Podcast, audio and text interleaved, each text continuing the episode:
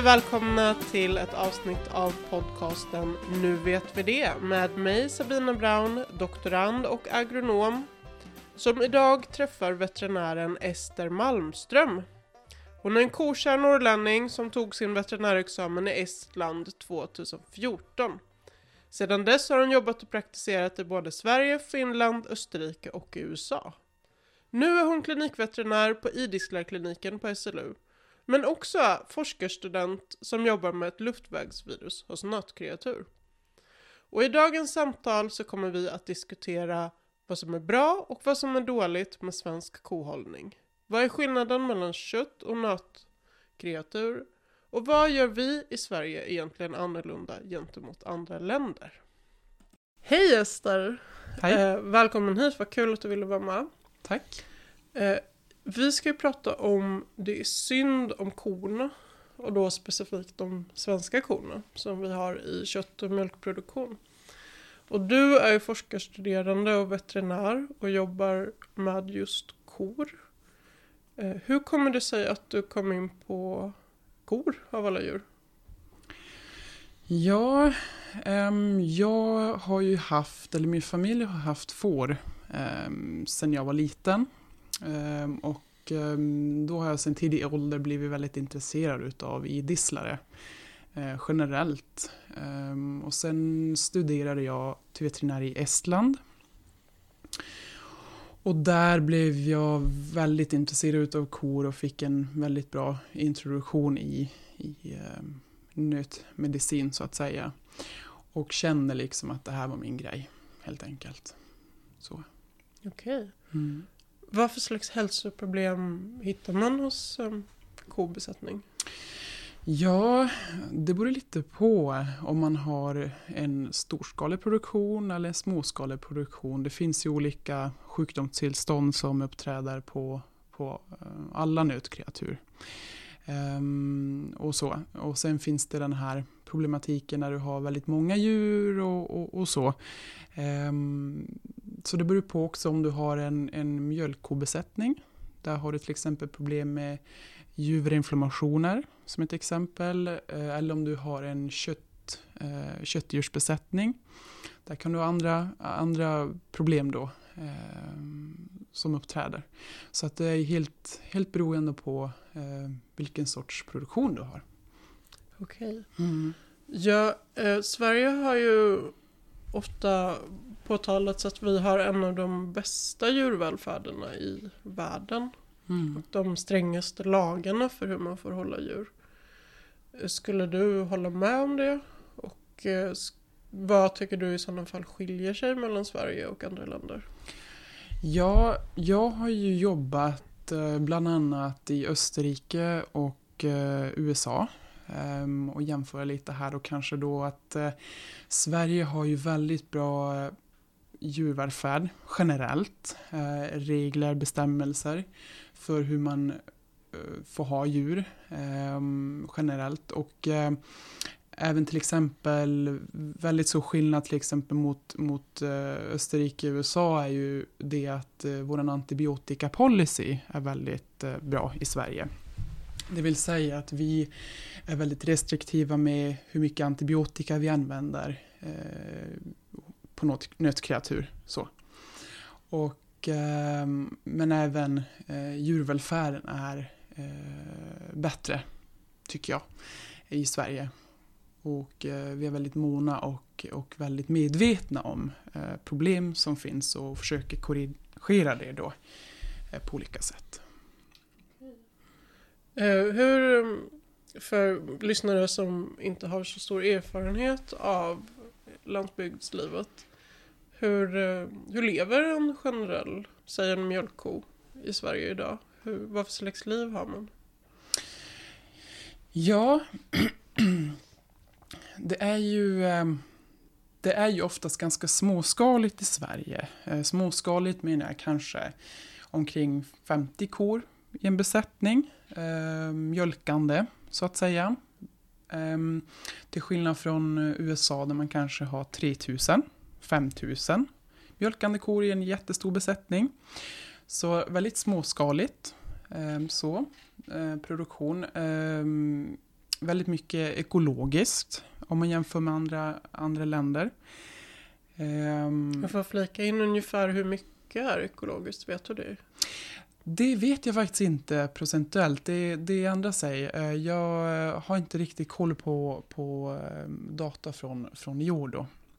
Men det är mycket eh, stor skillnad till, till utlandet till exempel.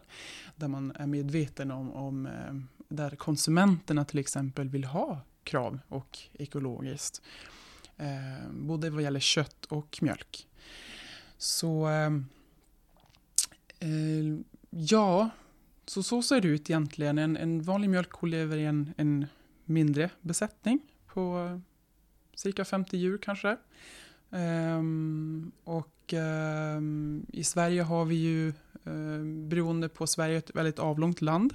Så då är det skillnad på om en ko bor i Norrbotten eller om det bor i Skåne till exempel. Hur, ehm, hur man kan ha djuren då, om man kan ha dem utomhus, om det är jättekallt eller om man kan ha dem utomhus. Ehm, liksom, eller inomhus då. Så att det, det, är lite skillnad på, på var någonstans i Sverige du har dina djur. Såklart väderleksmässigt.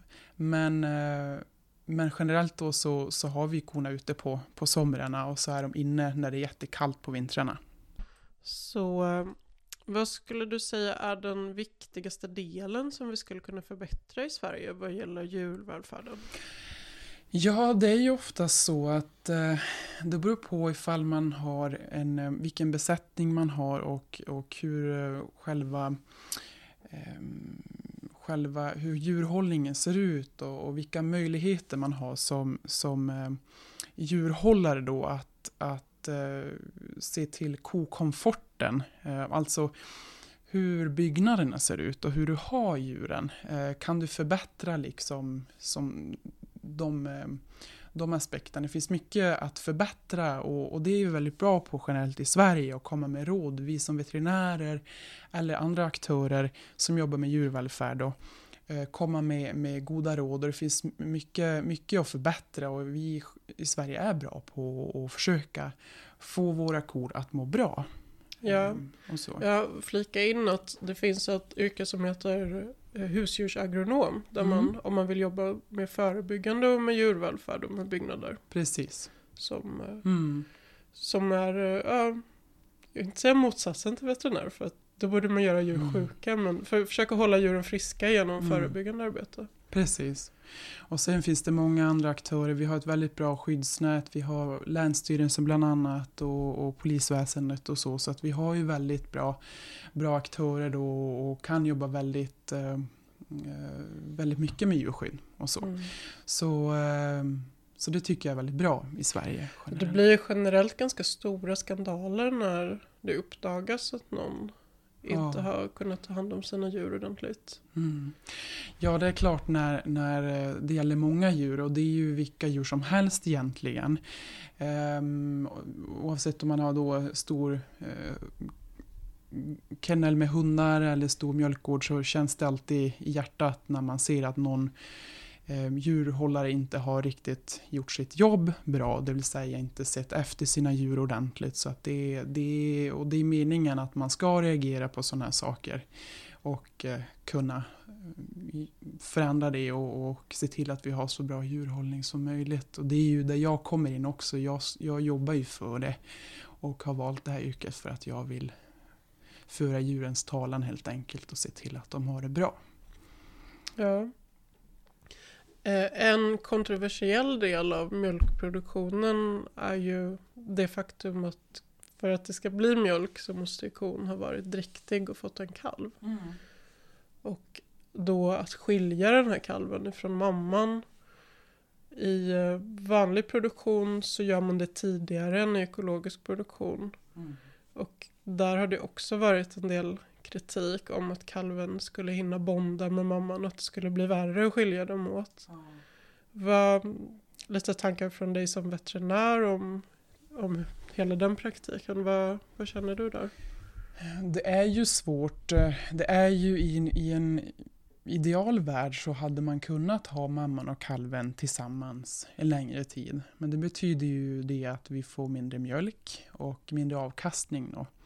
Och de här djuren har vi ju för att få en, en, en avkastning eh, så att säga. Eh, så är det ju i, i dagens samhälle att mjölken säljs ju eh, kommersiellt så att det är det som, som det är så det ser ut idag. Och, men det är ju ehm, det är såklart så att, att eftersom att det, vi har en, en, industrialisering och vi vill få så hög avkastning som möjligt så, så ehm, till exempel om man tar den här detaljen med då kalven då som tas ifrån mamman i, i tidig ålder. Det är ju ehm, Ja, men anledningen till det är ju just att, att de inte ska eh, få den här eh, stressen då med att bli separerade sent när man har bildat ett band med varandra till exempel. Och så. Och det finns, det finns mycket forskning gjort på just det här med, med eh, psykisk stress och så, eh, både hos kalv och mamman, en, beroende på vilken, eh, vilken dag man tar och skiljer dem åt så att säga. Eh, så att, och det är ju väldigt bra att det, det bedrivs en forskning på det och att man försöker göra det så bra som möjligt, så att säga. Men, eh, men det, det är såklart, det, det finns många, många aspekter här och, och ingenting är perfekt, så är det ju. Men, men det är så det ser ut idag. Ja, men så du menar att om mjölken skulle räcka till både kalv och människakonsumtion, om vi var beredda att betala lite mer per liter? För att täcka det bortfallet? Ja, det, är ju, det kan man tänka sig faktiskt att om man hade betalt eh, eh, mycket mer för mjölken, vilket jag personligen tycker att vi eh, svenskar bör göra, betala mer för våra mjölk. Det tycker jag absolut som konsumenter. Eh, det är klart att man kan tänka sig då att, att eh, man hade kunnat få en, en eh, bättre avkastning och samtidigt kunna ha en kalv med, med sin, eh, sin mor då, Eh, en längre tid. Ehm, sen finns det andra aspekter också. Anledningen till att man också skiljer kalven ganska tidigt i vissa besättningar som har problem med eh, vissa sjukdomar, till exempel mastit eller andra bakterier, så, så skiljer man kalven ganska tidigt så att den då man för över den till en, en väldigt ren miljö så att säga. Eh, och det är en anledning då för att den inte ska, ska ha så högt smitttryck då från mamman och, och andra djur eh, tidigt i livet så att den, den då eh, man kan undvika att kalven blir sjuk. Men då å andra sidan måste man ju tänka på, finns det ett annat sätt man kan minska på smitttrycket då eh, och fortfarande ha eh, mamman och kalven? Och det här är ju jättebra att det det konsumenterna reagerar på och, och, och verkligen eh, vill ha en förändring på och vill ha en diskussion att hur, vad är bästa sättet och, och det mest humana sättet och sådär. Så ja, att, eh, ja, vad vi går med på att konsumera. Ja, precis. Och mm. mastit är då en, en infektion av djuret. Ja, ja precis. Mm. Exakt. För vi som inte är veterinärer. Exakt, ja precis. Um, men vad, vad gör kalven efter att man har tagit den från mamman? Vad händer med den sen? Ja, ofta så är det så att, att eh, jag menar, kalven kommer, vi har ju bestämmelser där, där man ska ha en, en viss typ av inredning, viss typ av um, plats för en kalv och en ko och, en besättning så generellt. Att det finns liksom riktlinjer du ska följa och en kalv eh, får då eh, vara oftast i en ensam box så att säga. Eh, där den har kontakt med andra kalvar, små kalvar i sin egen ålder så att den är absolut inte ensam då. Och får inte vara ensam heller. Och då eh, får den då mjölk oftast från sin egen mamma eh, i en napphink. Eh, och så. Eller så från nappflaska eller liknande och eh, få den här råmjölken som det kallas från sin egen mamma för att få ett bra immunförsvar. Och då eh, ser ju då eh, djurhållaren som sin mor som kommer med mjölken. Så ser det ut eh, oftast. Mm. Mm. Okej. Okay. För jag har sett Eh, bilder som delas på internet om kalvar som sitter ensamma i små hyddor. Mm. Och det då har skrivits att det är synd om de här kalvarna som är själva. Mm. Och sen har andra skrivit att nej det ska vara så. De, de gillar att vara där. Vad, vad är det här för bilder? Vad... Mm. Ja, Eh, jag vet inte exakt, eh, jag har ju liksom inte sett bilder och det, fin- det delas ju, ju mycket, mycket bilder utav djurhållning och sådär. Och det man måste tänka på är att man måste just titta på, på vad, har man vad finns det för naturligt beteende hos en kalv och, och hur, vill, hur, hur, hur mäter man stress och smärta på ett djur för att se om, om kalven mår bra generellt så. Eh, men eh, bestämmelsen är ju det att du får ju inte ha kalvar ensamma så att säga. De måste ju ha en, en, kommunikation med andra djur så att de känner sig trygga och säkra. För det är ju ändå ett flockdjur vi pratar om. Um, så att det finns, det finns ju uh, djurskyddslagar som, som då mm, som man ska följa helt enkelt. Men generellt så har man ju en kalv i en, hy, en hydda till exempel. Eh, liknande eh, kan vara utomhus, det kan vara inomhus, ehm, där den står eh, bredvid andra kalvar som den får kommunicera med så att säga. Okay. Och det är för att den inte ska bli smittad av saker? Ja, få lite lugn och ro. ja eh, utomhus är det väldigt bra att ha kalvar där de inte har, som, de har bättre ventilation, som ett exempel då. Eh, om de har en, en torr och fin ströbädd så, så mår de väldigt bra där ute och minskat smitttryck också. Och, eh, och så, som ett exempel bara. Det, ju, det finns ju olika sätt att, och hålla eh, kalvar och, och kor i dagens samhälle. Så att man måste titta på hur kan kalven hålla sig så frisk som möjligt med eh, den här produktionen vi har.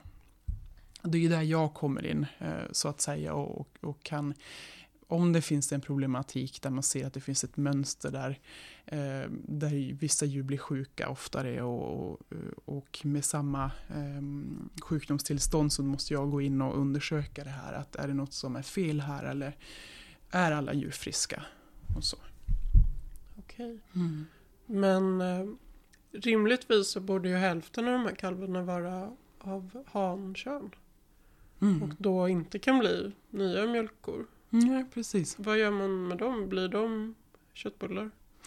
Ja, tanken är ju det att det, det finns ju vissa som, som vill ha avelstjurar eh, utav dem, men inte så ofta längre, utan man seminerar ju kor eh, mest.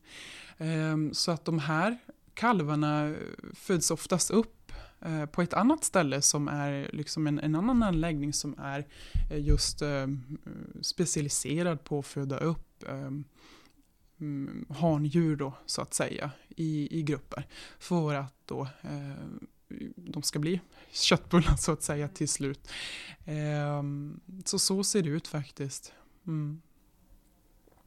Så det är en sorts kötthållning. Men sen så finns det också gårdar som föder upp köttraser av djur. Ja, det stämmer. För slakt. Ja, precis. Och där går, det är ju stora skillnaden där, att där vill vi ju inte åt mjölken, utan där vill vi åt köttet. Och då går ju till exempel kalvarna med sin mor och diar eh, ända från start. Ehm, och, ehm, och där blir de då, eh, där är tanken att, att man då ska både avla eh, bra köttdjur utav kalvarna ehm, och då ja, ehm, slaktar slakta dem till slut. Eh, så det är bara tanken på, på då är tanken då att man, man eh, tittar på köttkvalitet och, och så eh, i de besättningarna. Och de, kan, de brukar se ganska annorlunda ut. Det är helt annan, annat sätt att hålla djur då. Du har som ingen mjölkmaskin och du behöver inte mjölka korna och så. Ehm, så det är ett helt annat, annat tankesätt och helt, helt annat sätt att ha kor om man har köttdjur till exempel. Jo, ja men det, det kan jag tänka mig. Mm. Eh, så ursprungsfrågan här var mm. ifall det är synd om korna. Och om du skulle... Det är, det är svårt att säga ja eller nej på det. Det är ju naturligtvis en moralisk fråga. Om man ska föda upp djur för produktion. Men eh, Kanske på en skala 1 till 10, vad skulle du säga? Hur synd är det om de svenska korna? Ja, det beror ju på vad man jämför med egentligen. Allt är ju äh, relativt så att säga. Och, och jag... Äh, Som sagt, jag tycker att Sverige har en väldigt bra djurhållning. Det tycker jag generellt och jag ser för det mesta glada djur. Eh, både kalvar och, och vuxna djur som, som har väldigt bra djurägare. Eh, som då håller djuren på, på ett bra sätt och följer svensk lagstiftning och, och eh, blir glad av att jobba med dem, så att säga, själv. Eh, jag känner liksom att det, det, det känns liksom tryggt att åka därifrån för jag vet att djuren har det bra. Och det är klart att det finns skräckexempel överallt eh, som man har sett utomlands och i Sverige eh, och så. Och sen, eh, men för det mesta är det väldigt bra i Sverige, tycker jag. Jag njuter av att jobba här. Ehm, så att jag skulle säga ja, jag vet inte riktigt. Det beror på också om det är mjölkkobesättning eller en, en köttdjursbesättning. Men som sagt en, en eh, stark nia i alla fall. Okej, det, är ju, det är ett bra betyg. Ja. Definitivt. Mm. Eh, och som sista fråga så undrar jag om jag som konsument är intresserad av djurvälfärd och inte vill sluta äta djurprodukter men vill försöka påverka lite så gott det går på att putta i rätt riktning. Vad, har du några förslag på hur man skulle kunna göra det?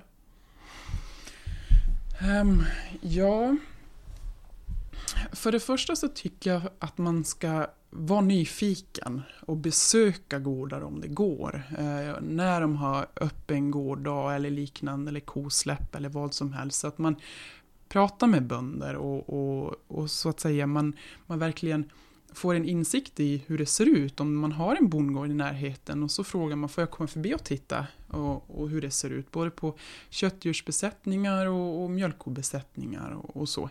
Så att man ska ta möjligheten att verkligen se hur det, hur det ser ut så att man själv kan bilda sig en uppfattning. Och det är klart att, att eh, de här skräckexemplen man ser på, på nätet och, och det är ju väldigt bra sätt för att jag tycker man ska vara väldigt eh, eh, kräsen som konsument. Det tycker jag. Och det är det som är så bra i Sverige, att du kan ifrågasätta saker och ting. Och det tycker jag absolut att vi ska göra. För att det är ju ett, eh, det, är ju, det sker ju en industrialisering i, i dagens samhälle, så jag tycker man ska eh, ifrågasätta saker och ting.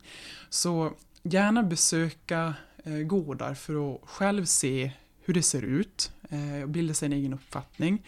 Sen tycker jag att eh, man då ska eh, betala mer för till exempel mjölken som vi pratade om tidigare. Så att jag menar, det, det, finns olika kampanjer ibland på där man kan ge en extra krona för en mjölkförpackning. Det tycker jag absolut att man ska göra. Ehm, och just att eh, kanske då om man eh, har en lokal eh, bonde, en producent, så tycker jag faktiskt att man ska eh, försöka gynna det här lokala, eh, småskaliga också. Det får man inte glömma bort. För då blir det mindre transportkostnader och mindre klimatpåverkan om du väljer att och eh, köpa eh, ditt kött till exempel från en lokal bonde och helst en som du har träffat och sett djuren och se att de har det bra. Eh, så att vara nyfiken och ifrågasätta eh, så att allting går i rätt riktning och så att Sverige kan fortsätta eh, egentligen eh, med sin goda djurvälfärd. Det tycker jag, för det är konsumenterna som, som styr helt enkelt eh, mjölk och köttproduktionen idag. Ja, Bra tips. Och sen är det ju dessutom valår i år. Så mm. man kan ju också fråga sina politiker. Ja, det kan man absolut göra. Försöka ja. få upp frågan. Landsbygdsfrågor och matproduktionsfrågor mm. har ju legat ganska lågt på agendan. Så det vore kul att prata om någonting annat än invandring en liten, liten stund i alla fall. Ja, precis. Så är det. Mm. Ja. Eh, tack så jättemycket för att du var med. Tack, tack. Och eh, vi ses. Mm, det gör vi. Hej. Hej.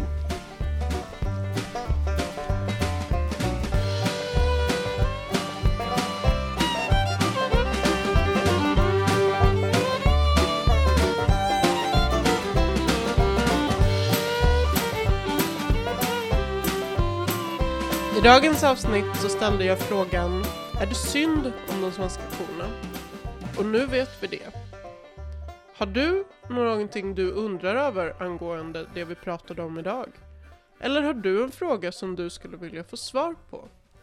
Maila till nuvetvidet snabelaggmail.com eller skriv på vår Facebook-sida som du antingen hittar via Facebooks sökfunktion eller genom att skriva in fb.me nu vet vi det i din webbläsare. Ha det bra så hörs vi nästa vecka.